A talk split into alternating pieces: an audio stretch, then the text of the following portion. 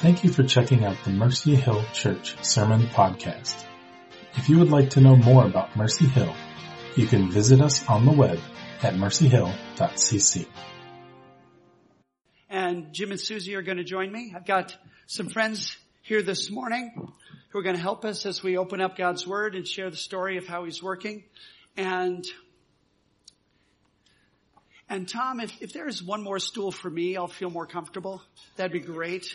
Uh, last week we had two stools as Karen and I were up here together, and this week we have three. Um, let me introduce to you Jim and Suzy Neal, and then I'm going to talk at you for like, you know, a fast five minutes. And then we're going to have some conversation together here. Do we have the, yes we do. You're hiding the microphone. So Jim and Suzy are good friends of ours from Crosspoint Church. They've been friends of mine and of our family for probably a dozen years or so now, uh, plus or minus. And and we've had the the pleasure, I say that kind of tongue in cheek, uh, of seeing God show up in a number of crises and challenges in their lives. And it's a privilege to see God show up, but nobody wants to sign up for the crisis and the challenge and the difficulties along the way. And, they've graciously agreed to share some of their story with all of us this morning. And the context is really coming out of the things that Karen and I were sharing last week from 1 John chapter 1. And maybe you weren't here, you didn't have a chance to, to hear that. Those of you who are volunteering with the kids downstairs, thank you so much for your service down there. Uh, that message is available online. Um, but let me give you a, a quick snapshot of what we were talking about. Next slide. We were looking in 1 John chapter 1, and particularly we concentrated on chapter, verses 5 through 10. And, and at issue is that fellowship with God is genuine treasure. But when we are walking in darkness instead of in light, we interrupt that fellowship. And, and the walking in darkness includes anything that isn't really lining up with truthfulness and transparency in our lives. And many of the things that we are afraid about other people rejecting us or being ashamed of if they find out about actually are, they're just covered by the grace of Jesus. If anyone does sin, we have an advocate who speaks in our defense, Jesus Christ, the righteous one. He's the atoning sacrifice not only for our own sins, but for the sins of the whole world. And when we are forgiven, when we, when we've known the forgiveness of God, Karen said this last week, says it means God has bought the rights to your story. When Jesus pays for our sins, He owns the right to our story. And so instead of us trying to manage and to spin and be super careful about what we share, about with whom, there's a way of living that just involves letting God own the story. It's His to tell, His way, the way He wants. And we can live securely in our relationships because our relationships with other people are built on the same foundation that our relationship with God is. It's not perfect performance, it's His grace that makes us accepted and acceptable in these relationships. So, oh, next slide. And so, let's just catch up a little here. And so, so these were uh, three take homes from last week. Uh, the second one is cleansing doesn't come from denial, but from confession. Uh, it says in those verses that if we confess our sins, God's faithful. He's just to forgive us our sins and to purify us from all unrighteousness. And it's God's grace in Christ that is the foundation for our relationship, not only with Him, but with others as well. So next slide. So unfortunately, the way that many of us are tempted to live is to kind of compress down and hide away the parts of our lives that we don't think are beautiful enough for other people to see but it's all part of the story of God's grace. And denial keeps God and His Word at a distance. Instead, when we become, well, when we live in, in those secrets, we become slaves to the secrets that we're keeping. And instead, grace invites us into a secure way of living where we can be authentically who we are and who God's made us to be to the people around us because we know that Jesus has covered all of our shortcomings. So next slide, last slide, uh, is, is this idea of whose story is it? Because when Jesus pays the debt of our sin, He owns our story. And He loves us and we can trust Him to let that be known in His way at His time. And we can come to rest instead of always managing how we look to others. We can simply live before God authentically with other people. And, and King David, uh, who wrote a number of the Psalms in the middle of your Bible, if you cracked your Bible open like right in half, you'd land in the book of Psalms. And David just revels in the reality of God's forgiveness at the beginning of Psalm 32.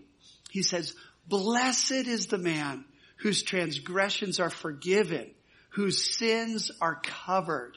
Blessed is the man whose sin the Lord does not count against him and in whose spirit is no deceit. And, and it's like a mirror image of some of what John says in 1 John 1, where John says, look, if we claim we haven't sinned, we're lying and we're making God out to be a liar. It's a way of living that's deceit. But David's way of living was to revel in the forgiveness and a deceit-free heart, a heart that's free from uh, all these little lies and concealments, is a heart that can fully enjoy the blessing of forgiveness. And one of the places that I think that may have been tested in David's life, but it proves the authenticity of it, is right at the beginning of Psalm 51. Psalm 51 is, is a psalm, it's a prayer crying out for forgiveness. And there's these, there's a part that's in the original Hebrew text. It'll show up in the translation in your Bible, right underneath where it says Psalm 51, but right before where verse 1 starts. And it's a heading, and many of the Psalms have a little bit of heading. They might say who the author was. It might use some obscure Hebrew musical term to tell the musician something about, you know, the kind of tune that they might use for it. But here, this is one of the longest verse zeros that you find in the Psalms. And it says this, for the director of music, that means this is a song for everyone to sing together, right? It's a public release, not a private song. Secondly, it says a psalm of David. So who wrote it? David did. And then it says when. It's telling us what was the, the setting. It was the origin story. Uh, some of you may remember that Brooke shared with us uh, some of the origin story of a song that she and, and Corey had written that we were singing together in worship. And here's the origin story of Psalm 51. When the prophet Nathan came to him after David had committed adultery with Bathsheba. Now, David was the king. He could probably censor that public acknowledgement of his sin. But instead, it's out there, and it has been for generation after generation after generation of believers, is that this story is a story of God's grace. This story isn't about how bad David was. Like Karen shared last week um, about Mary Magdalene. Karen said, the Bible says there were seven demons cast out of her. And it's tempting to think that that could be a story about how bad she must have been to end up in that situation. But instead, as Karen said, it's a story of God's grace and how good God is. And so for David, he didn't try to expunge the record. Instead, it was a reflection of God's goodness and His mercy. And for each of us, we've got stories that mingle our own failings and shortcomings, our own struggles, suffering, and crisis, and the goodness and mercy of God following us all the days of our lives. And that's, that's why I asked Jim and Suzy to come here. Not particularly to, you know, go through all your list of sins, Jim. Um, in fact, time-wise, we're probably limited, bro. Um, but, um, but, but we can make much of the goodness of God in the next 15 minutes or so here together. And so, um, I, as long as I've known Jim and Suzy, they've had this healthy security in the Lord about just being real with others about the reality of their story. And, and so my hope here is not that you'll just hear their story, but that you'll see something about how we can live in confidence that God's got us. That God's got a hold of us in our past, in our now, and in whatever comes tomorrow. So could I just ask you, press rewind. Take us way on back. Uh, what's it been, 30 some years now when you guys were on the brink of divorce? And how many? 32. 32 time flies. Um, when you guys were like literally right on the brink of divorce, how did you get there? And how did you not end up there? Okay. I'll take this one because I, I was the source of why we got there. Um, 99 percent of it was me. Um, I was, I currently, well, I should say my previous life back then, I was a drug addict and an alcoholic and I did a lot of bad things, a lot of things that I'm not proud of, but my lovely wife decided to get together an intervention for me. I know you guys have all seen the TV shows Intervention. This was back before it was cool to have an intervention.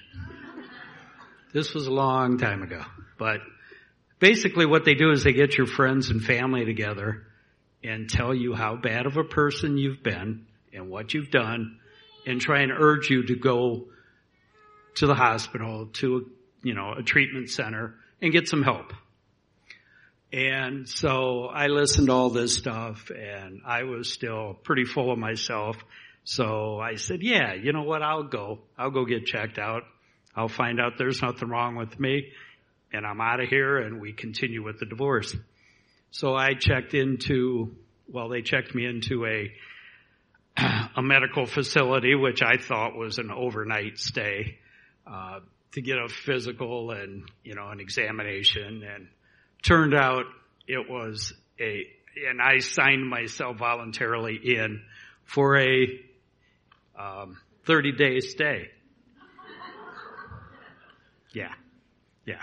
So anyways, this was in Michigan City and, um, um, so I spent 30 days in rehab and, um, had no intentions whatsoever of changing my lifestyle whatsoever. I was there for the 30 days and I'm out of here and on with life.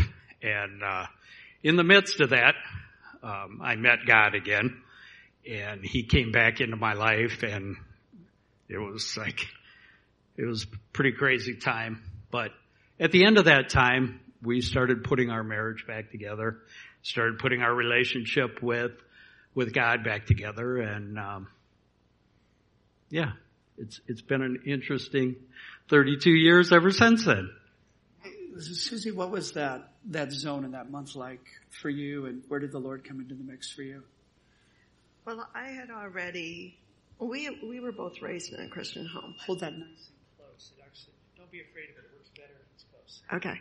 That's true for any of us, by the way. Okay. Um, we were both raised in a Christian home and when we got married, we, um, initially had a relationship with God, but then as the drugs and alcohol got worse and I kind of just, you know, quit having a relationship with God, so did he. Um, but when he got really bad, which this was 10 years into our marriage because we've been married 42 years now. And, um, when it really got bad, we had also gone through seven years of infertility. We had a seven year old son and then right before he, um, we did the intervention right before the divorce, we had a, a newborn and during that time we were both away from God. But, um, before we filed for divorce, I had gone back to God before he did.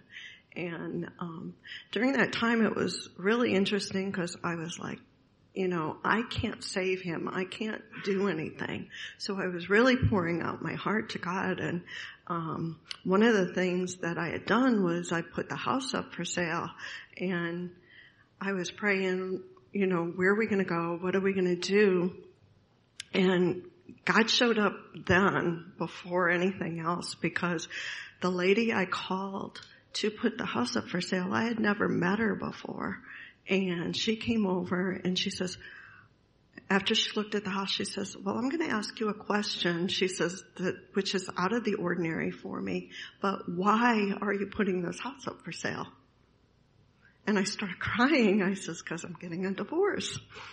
And she looked at me and she says, okay, why are you getting a divorce?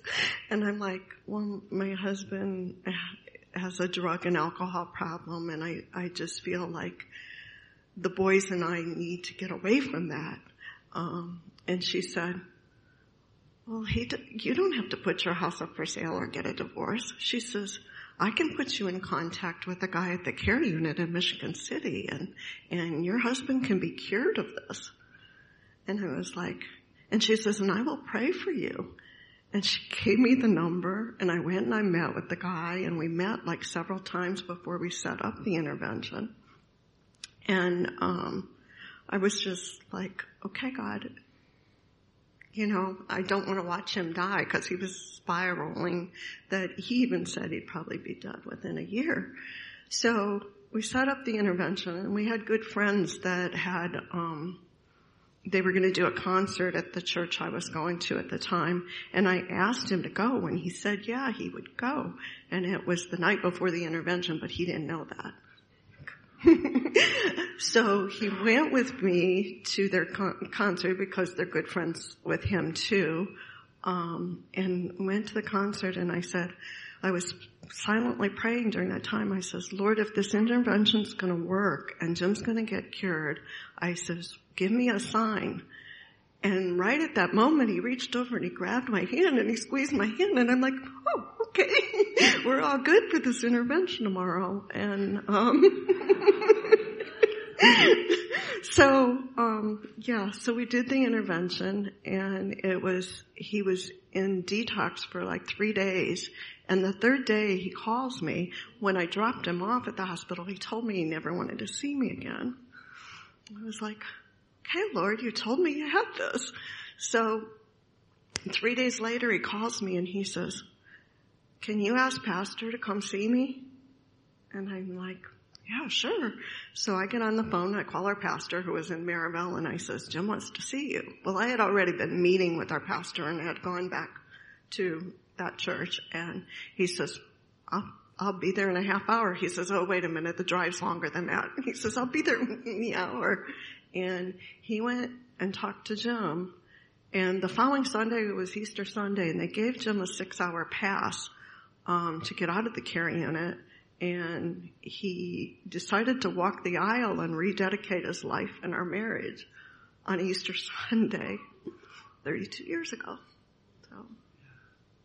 And it was a rough road after that. I mean, of course we had a lot of repairing to do and he had a couple relapses, but basically been dry for 32 years. That, you guys keep that on. Yeah.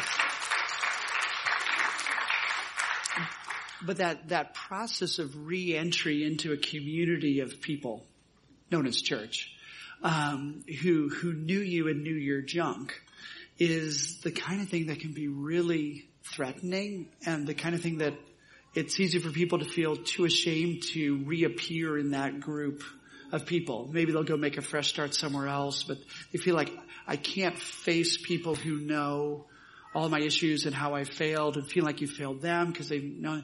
And, and I asked Jim uh, this week, how did you deal with that? And I loved your answer. Do you remember what you said? was, well, you know, John, did ask me, you know, how did you manage to, you know, not worry about telling people your story all the time? And I thought about it and I said, you know, we were really more concerned about repairing our relationship with God and repairing our relationship with each other that we really were not concerned about what other people thought. We were just, you know, kind of in the zone of we need to get right with God, we need to get right with each other, and if people don't like that, I'm sorry, but I can't help you with that. You know, I got, I got enough going on right now. and, you know, when, when you guys tell that story, it sort of sets the stage for kind of feeling like, okay, once you've been through that, I mean, you were, you were on track to being dead within a year. The marriage was a day from signing off the final divorce papers and God breaks in. I mean, it's like, okay, from there forward, it ought to be kind of smooth sailing, uh, right? Yeah, it doesn't work that way, does it? And, and you guys have, have been through, you know, a couple little things since then of, you know, near bankruptcy and dying again and, and these sorts of things. Do you want to touch on any of those? Um, well, I, I don't know. I don't know how much time we have here, but um, let's see. We had um, we had a a crooked contractor who, um, we had a crooked contractor. We were adding on to our home because my wife has an in-home daycare and we were adding on to our home. So we hired a contractor and, um, he put up a building on the side of our house and, um, make a long story short, he just kind of took off with our money and, um, just left us in a world of hurt and, and that was a 10 year process that we had to dig out from under. And, um, it, it, you know, it was just, it was one of those devastating things where we just thought, we're never going to get through this. I mean, you know, you talk about one day at a time. It, there wasn't even any words for this. I mean, we spent probably a month just like in seclusion, just ourselves. We didn't, if, if we didn't have to go to work or we didn't have to leave the house, we didn't. We didn't, you know, we didn't, we were just, just barely functioning. Um, anything to add to that? No. How did you come through that? Um, we had a lot of friends that were praying for us and, um, you know, they would stop over and, and, and try and console us. And, uh, you know, this, this doesn't even come close, but it was kind of like the feeling of Job in the Bible. You know, we, we had people who would come over and they had no idea what to say. They would just kind of sit with us and pray with us and it, it, it was hard, but eventually we did, we did get through it and Suzy has one of the most beautiful daycares right now, probably in the state of Indiana. Um, and it's just another testament to God. You know, He did this because we couldn't do any of that. Our daycare, when the crooked contractor left with the money, we went to the county, tried to straighten it out. We found out we had a land issue in the back of our yard. Um, 10 foot and then a one foot strip that we were maintaining and paying taxes on that did not belong to us. So we had to go through all of this court stuff to get this land. And as we're going through it, we found out, well, we knew that the contractor, we found out after he left with our money, that he did not get permits. He falsified to us that he got permits. So when we found out the land issue, we realized that if we did not have a crooked contractor, we would have found out that in the beginning and would have jointly decided to never put that building up. So the building that is there right now would have never been there. So. It's tempting for me to make this pastoral parable out of that, and I'll just go there, right? You know, about how many of the things in our life that we now say are such a blessing, but came to us through such a process of pain, would we have never signed up for if we had known, you know? Um, Suzy, could I get you to tell us briefly about some of the time we spent in an emergency room uh, together last time that Jim was on his way out?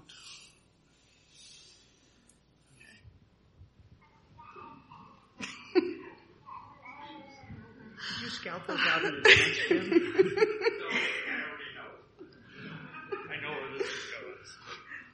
I, I'm okay. I'm okay. I'm okay. we actually, um, when when we were putting our marriage back together, um, yeah, we were working on our relationship, but we did say, God, however you're going to use us. And he's used us working with other couples that don't want to go, that don't want to go to normal counseling. They prefer going to somebody who's been there, done that type thing. So we have, through the years, we're like, okay, God, however you want to use us. Well, we have gone through some huge things that I've, you know, after the crooked contractor, I'm like, okay, God, I'm, I'm done. I'm done. you know, no more big stuff like this. Well, um, that's not how we worked. So so 10 years ago, two weeks, two weeks ago, it was 10 years ago, um, Jim got a real bad headache at work and started getting like flu-like symptoms and it got so bad he couldn't drive home and he only lived about 15 minutes from home or worked 15 minutes from home. And uh, he had somebody else bring him home. And he says and this is when the swine flu was starting to come out and that's what he thought he had. So he took some NyQuil and went to bed and it was early in the afternoon and he went to bed and uh, he slept through. And the next morning I woke up to, it sounded like a in a china shop. I mean, things were crashing all through the house. And I woke up and I went to go see what was happening. and He was knocking things over. And I, I said to him, I says, what's wrong? Do I need to call an ambulance? And he just looked at me like looked through me and then he stood back up and he went towards, we had a glass lamp in the um, living room full of seashells and he knocked it over and shattered um, the lamp and fell backwards on the couch and went into a coma. So I called called the ambulance. The first thing they did was take his blood sugar because he's diabetic and it was like 220 and they said, no, that's not it. So they took him to the hospital and after they took him, I called John. I said, I don't know what's going on. Well, John answers the phone. Hi, Suzy. How's it going? How are you this morning? In the normal I says, not so good. I says, they just took Jim to the hospital. He's, he's in a coma. And he says, I'll be right there. So we go to the hospital and um, had a wonderful doctor, Dr. Todd, and they ran him for tests right away and um, come back with that he had double meningitis, and which is obviously life threatening. Um, and we started praying and deciding what we should do when we decided to have him airlifted at, to the University of Chicago. And they said it would be several hours before the helicopter would be there. So they kept him down in um, ER, and the infectious disease doctor came in. She took me back in this little room, and she told me, she says, he has a 50% chance of making it. If he does make it, he will be physically or mentally or both disabled. And I looked at her and I says, that's not going to happen. And I remember saying it, but I don't know if I really felt it. But, um, but then she says to me, she says, if he gets any worse before the helicopter gets here, I'm going to prevent you from taking him. So I got on the phone and I says, John, am I making the right decision? Am I supposed to have him airlifted? And he says, I'll be there in a half hour. We'll pray about it. We'll talk about it when I get there. So in the meantime, they moved him up to ICU in our old church, I guess it announced it at Saturday night church that night, but they moved him up to ICU and when they did, one of our friends, Betty, calls down and she says, they're looking for you. The helicopter's here already. And I says, they said that wasn't going to happen. And John shows up and he says, see, you didn't have to make that decision. God made it for you.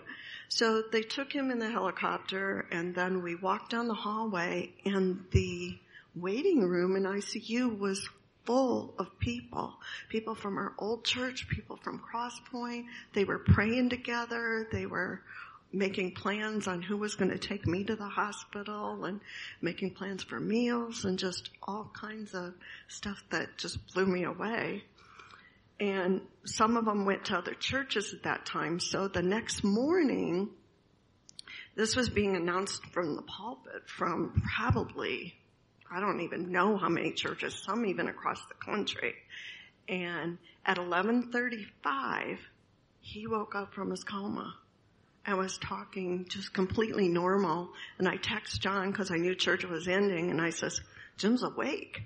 And he says, we just finished service and he went to announce to everybody that he was awake and I'm like at that point there were probably thousands of people praying at 11:30 for him because it had been announced from so many pulpits, people that he didn't even know that were praying for him and God came in that moment and totally healed him.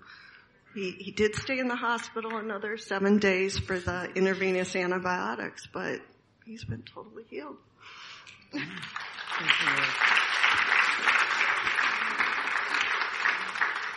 It's a much easier story to listen to when Jim's sitting here and we know the outcome, isn't it? Um, Jim's Jim's perspective on the on that whole experience was so different than the rest of ours because he slept through it all. Uh, uh, yeah, yeah. Stop doing that to us, please. And yes, yes. Um, just to to wrap up here, um, over the course of of seeing God be with you through these things, it, from my perspective, it seemed like that has affected how you face the next challenges that you hit, um, because it would have been was it about five years ago that uh, you lost your job? Is that am I? Okay, when was that? Okay, my bad.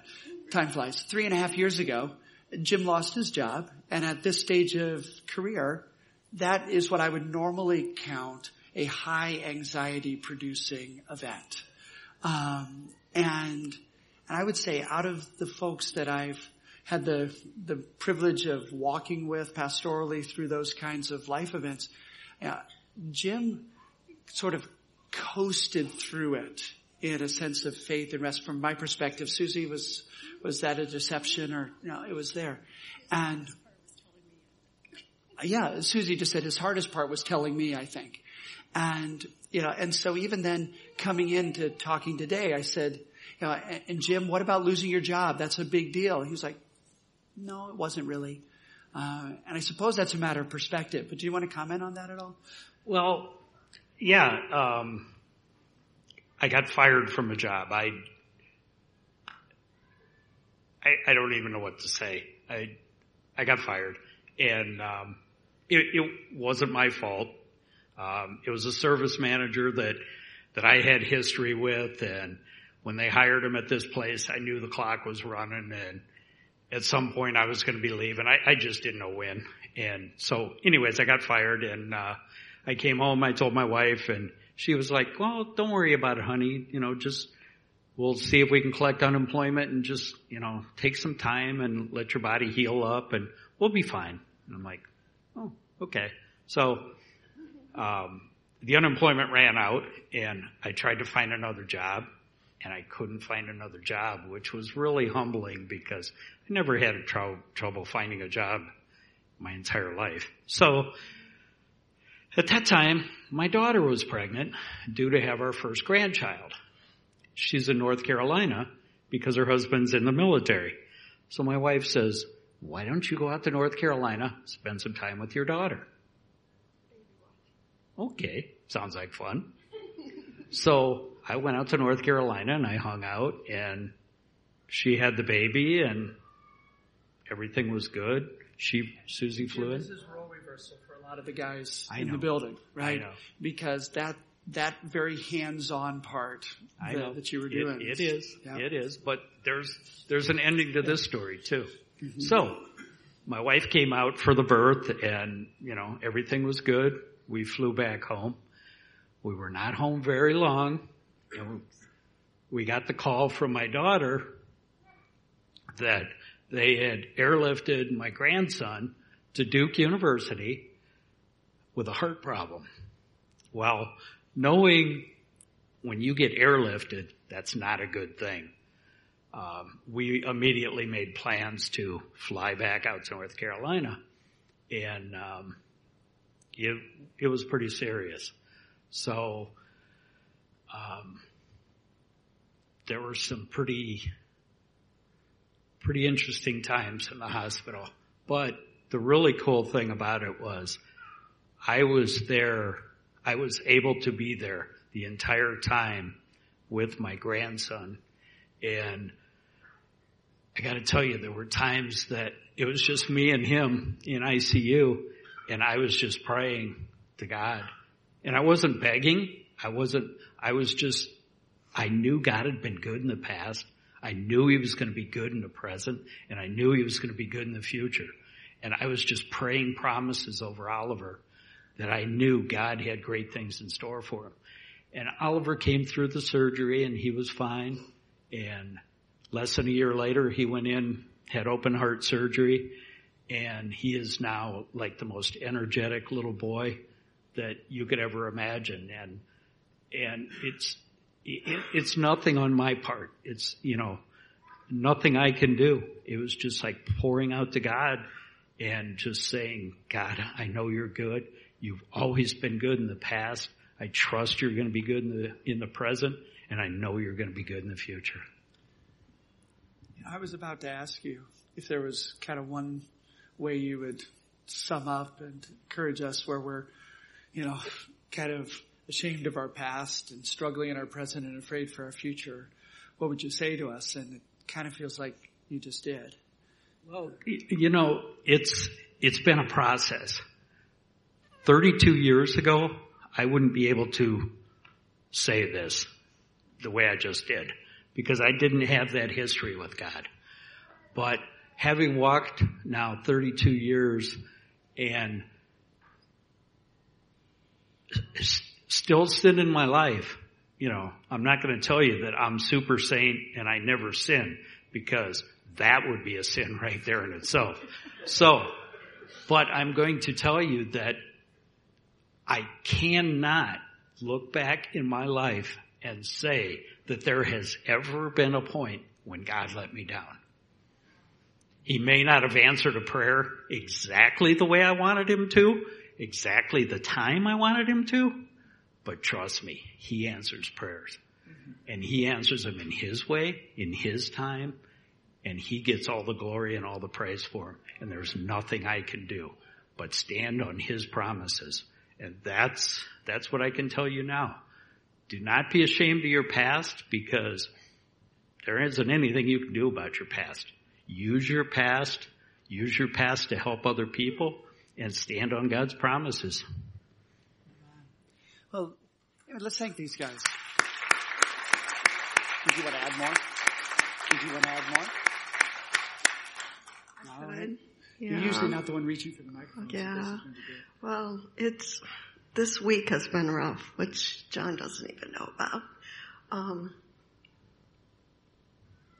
Oliver is doing fine. Um, af right before his open heart, the last heart surgery he had last July, they actually, he had other issues and surgeries and slow weight gain and he was diagnosed with Williams syndrome, which they have heart issues, they have thyroid issues, they have hernia issues, they have This is the grandbaby if anybody's lost that's track. that's that.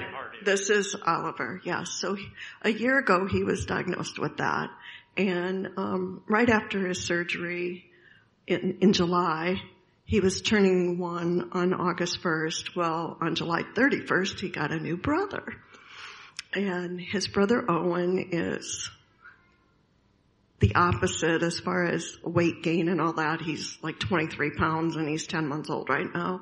He's huge. but on Thursday, he was di- diagnosed as being deaf. So now we're going through another stage of, you know, depending on God. And I know things have come a long way in, you know, hearing aids and, you know, uh, that type thing, but it, it has definitely been a struggle and we have to rely on God because we can't do it ourselves. And it's, it's really hard though when you're watching your own child and grandchildren go through it and we're hoping that we have passed on that dependence on God to the next generation and the next generation. And I know that Jim is here and survived the meningitis to be a part of, of our kids and our grandkids and what God has done for us. So, Amen. That, thanks for sharing that, Suzy. It's such a reminder to us too that as God brings us through things, we don't stop being dependent on the Lord. if anything, we're, we're drawn closer, we press in more deeply. Uh, the musicians are going to come forward and the guys who are going to pass the communion trays are going to start distributing the communion trays. And as they do, could we ask you guys to pray for us as well? Would you guys just be willing to pray as these, we start, we're going to pass some communion trays, musicians are coming, but could you guys just take the mic and would you pray for the church? Thanks. Father, we just thank you so much. Thank you for loving us. Father, we thank you that, that we have a sister church like this, like Mercy Hill, full of just wonderful people that love you and, and trust you. And it is just so good to be a part of this kind of a community, Lord. So Father, we just pray blessing on this church. Uh, we pray that their, their walk will be deepened with you. Father, we just hope that, that this glimpse into our life this morning has been, um, in some way helpful to somebody and, and just give somebody some hope this morning that no matter what life brings you, that you're here with us. And that's the best thing possible in all the world. You can have riches, you can have fame, you can have glory, but if you don't have the Lord, you have absolutely nothing. So Lord, we just thank you again. Father, we thank you for, for allowing us to be used by you. And Lord, we just give you all the praise and all the glory through all of this. And here, here's what's next. Uh, guys, go ahead and start passing out the communion trays. And let's join and sing through the song together. And when we're done sharing communion together, we'll have a chance for anyone who wants to come up front and join in prayer together with Jim and Suzy to be able to do that. Sometimes we talk about praying for someone if you want someone to pray for you. Really, we believe in praying for people, but really we believe in praying with, praying together. And for some of us to pray with them for their grandchildren, also they'll pray with us. If you want to be part of that time of prayer, when we're done sharing communion, we'll make it available up here in the front. But let's join together and sing as the baskets or the bread and the juice are being passed.